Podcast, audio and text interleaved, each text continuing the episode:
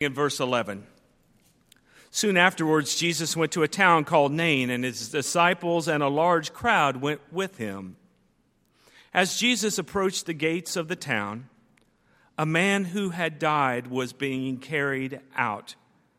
He was his mother's only son, and she was a widow. And with her was a large crowd from the town. When the Lord saw her, he had compassion for her and said to her, Do not weep. Then he came forward and touched the bier, and the bearers stood still. And Jesus said, Young man, I say to you, rise. The dead man sat up and began to speak, and Jesus gave him to his mother. Fear seized all of them, and they glorified God, saying, A great prophet has risen among us, and God has looked favorably on God's people. This word about Jesus spread throughout Judea and all the surrounding country. This is the word of the Lord. Thanks be to God. Be seated, please.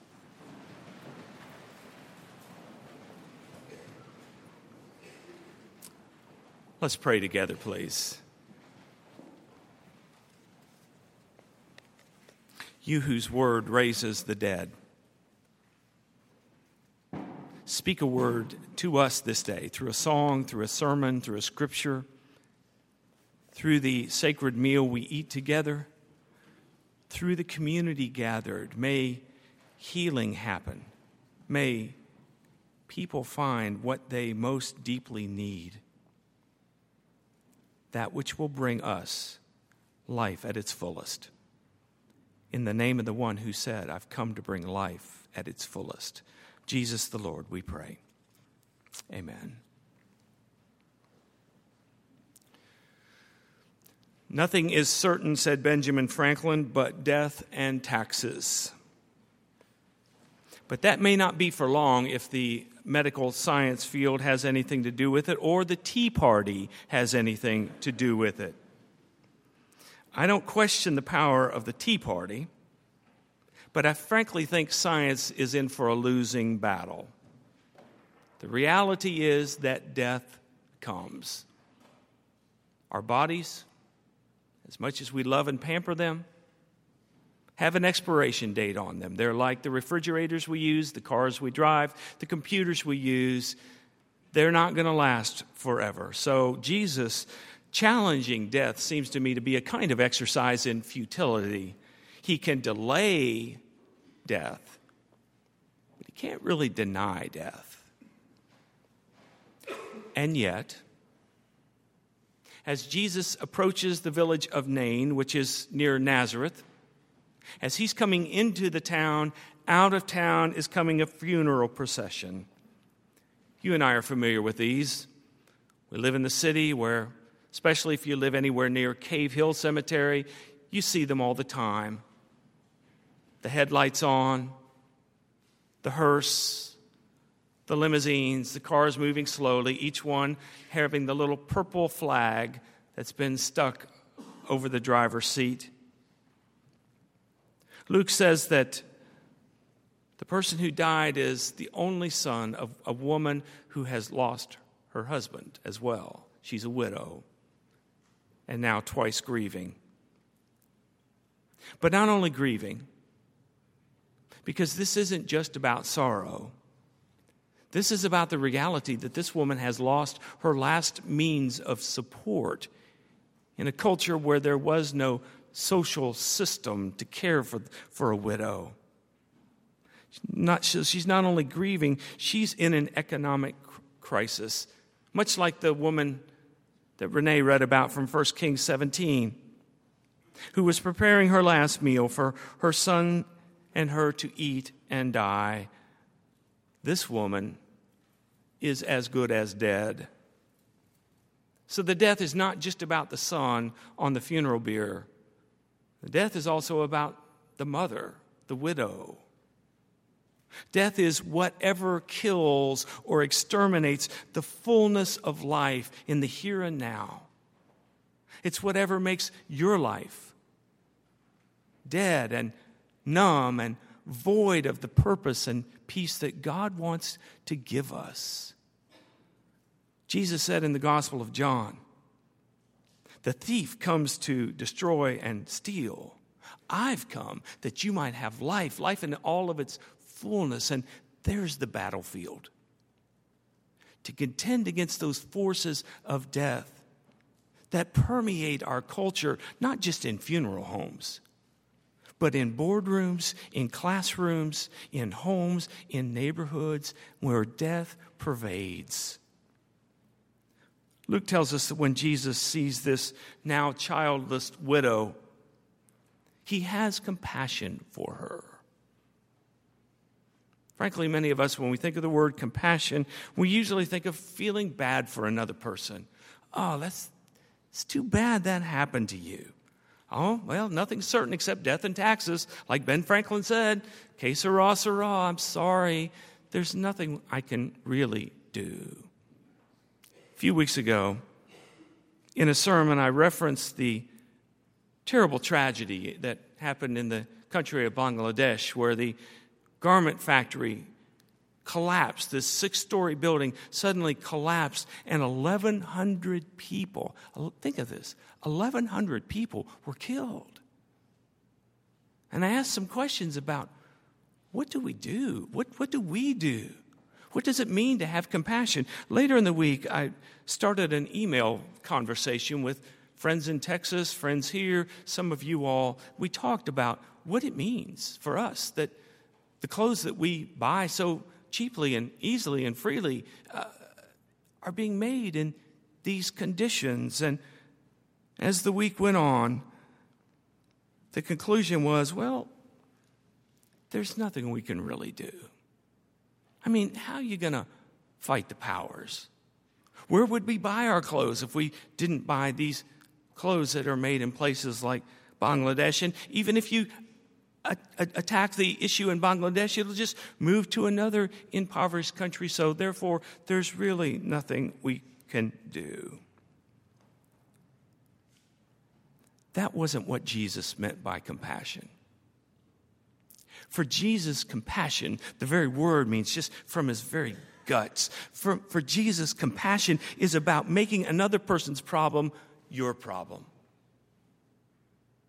Another person's risk your risk. Another person's anxiety, your anxiety. Another person's life, your life.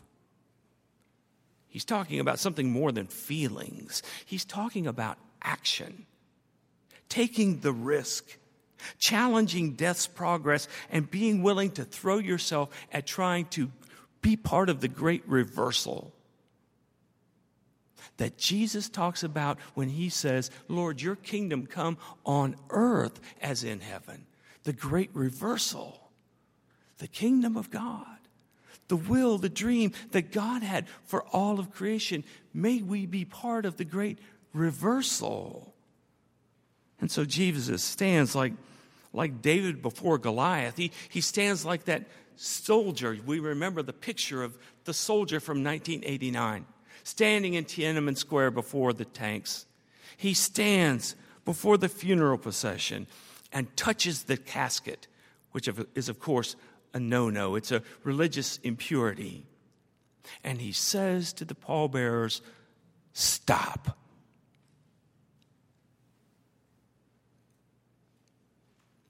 Then Jesus says, Young man, I say to you, and here's where we have a divergence. Here's where we have a, a fork in the road, if you will. What are we to make of this story? Is this story about the miracle working power of Jesus, which proves his divinity? Which calls you and me to gather on Sunday mornings and occasions like this to sing His praise and celebrate that we're on His team? Or might this be the invitation to celebrate and worship and praise the divine, sacred power of love made flesh that stands up in the face of death itself and says, Stop. And the invitation, not just to celebrate what he did, but to join in this great reversal if our option is the first road, then what we do on Sunday is we gather and we sing and we praise and we make sure we're right with God and then we go home. If it's the second, we celebrate the power of divinity and this sacred way of life and truth that is God, that is God, and then we follow it. Follow it. We enact it. Young man, I say to you, Rise. And the dead man sat up and began to speak. And in words that remind us of the story of Elijah and the widow at Zarephath, Luke says Jesus gave the man back to his mother. For you see, the focus is not the man, the focus is the mother. Let me be clear it is a stunning miracle. For love embodied to have such extraordinary power to confront the dead and reverse its course, that's miracle. And I believe it. But there's more.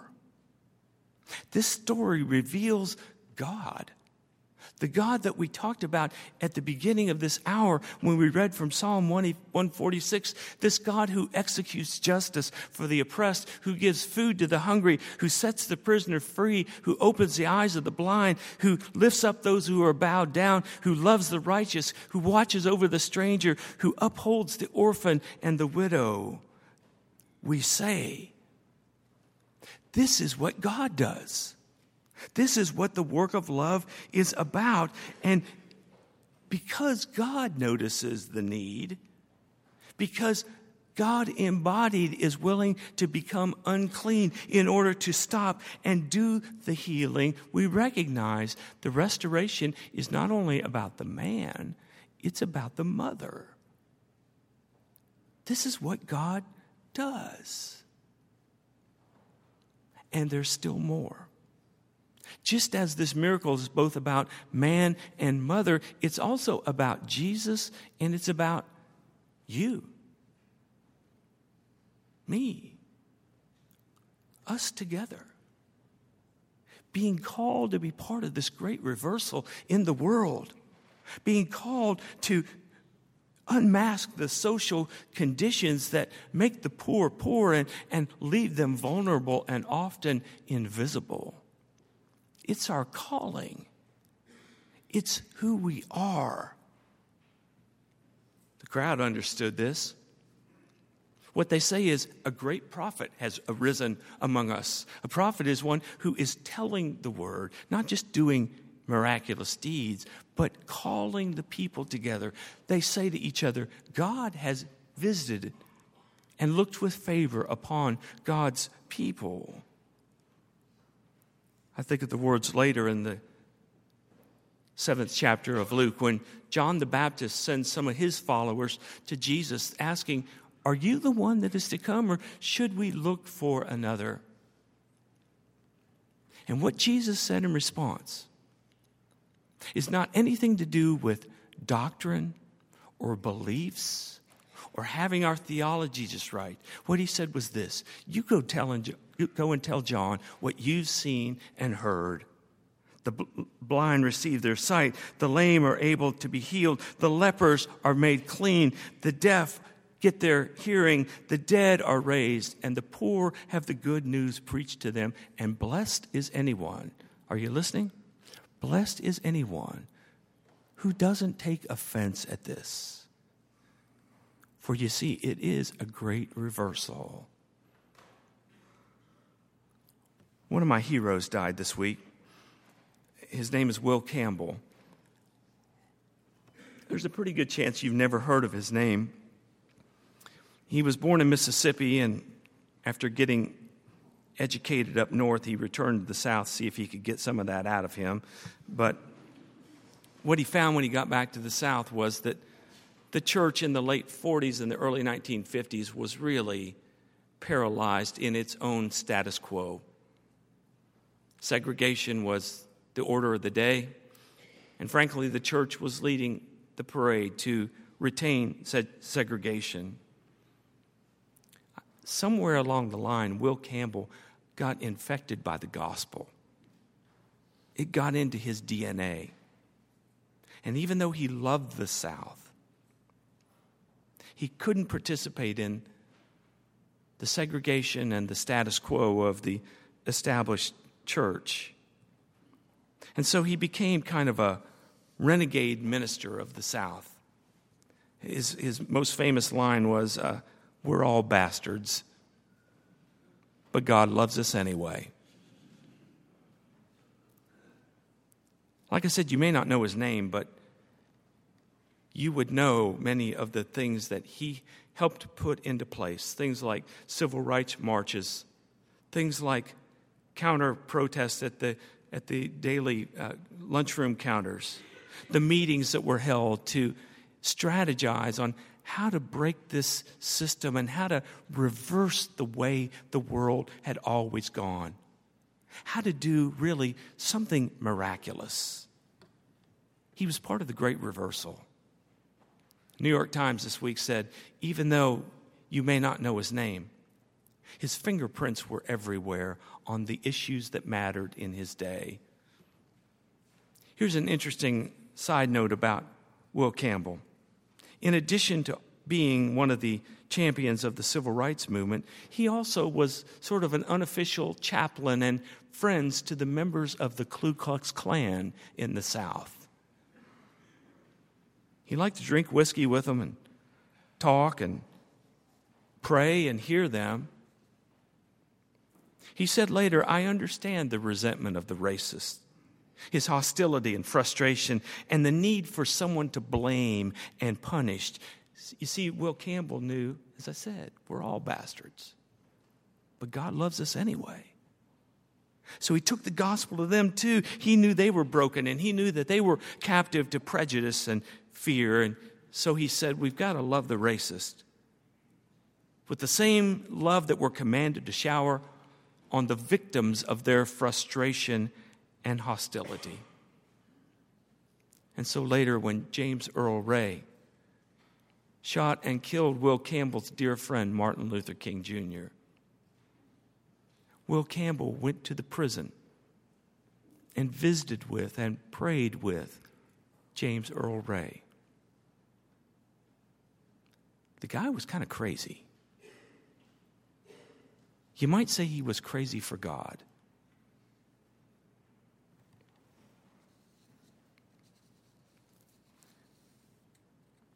I appreciate everyone being here this morning. Thanks for coming. But let me ask a question.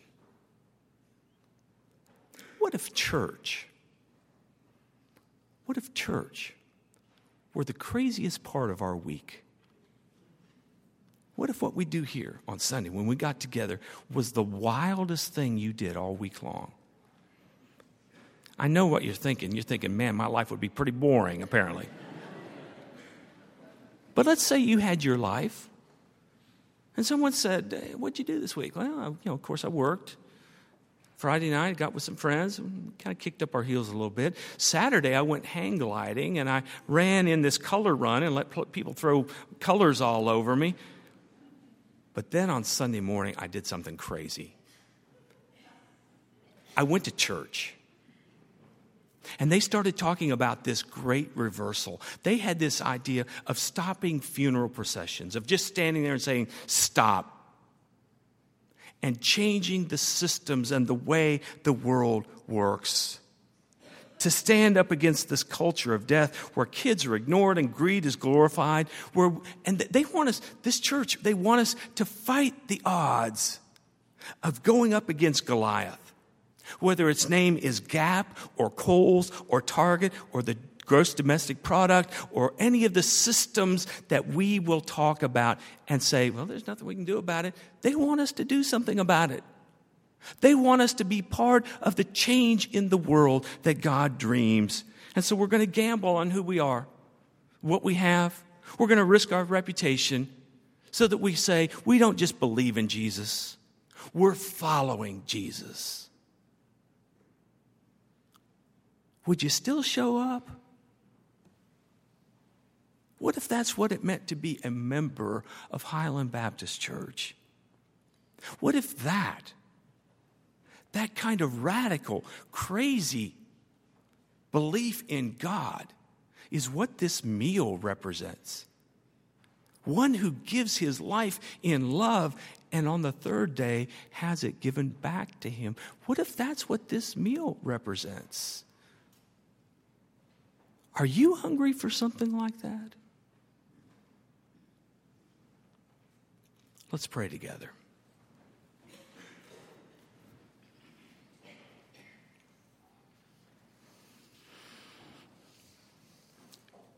We ask you to invade this important but routine service of worship and send your spirit to make the work of love embodied again in followers of Jesus in our day, in our lives, in these bodies. May we praise our Maker while there's breath. And when our voice is lost in death, may praise, trust, belief in you employ our nobler power in the name of the one who conquers death, Jesus our Lord. Amen. The hymn is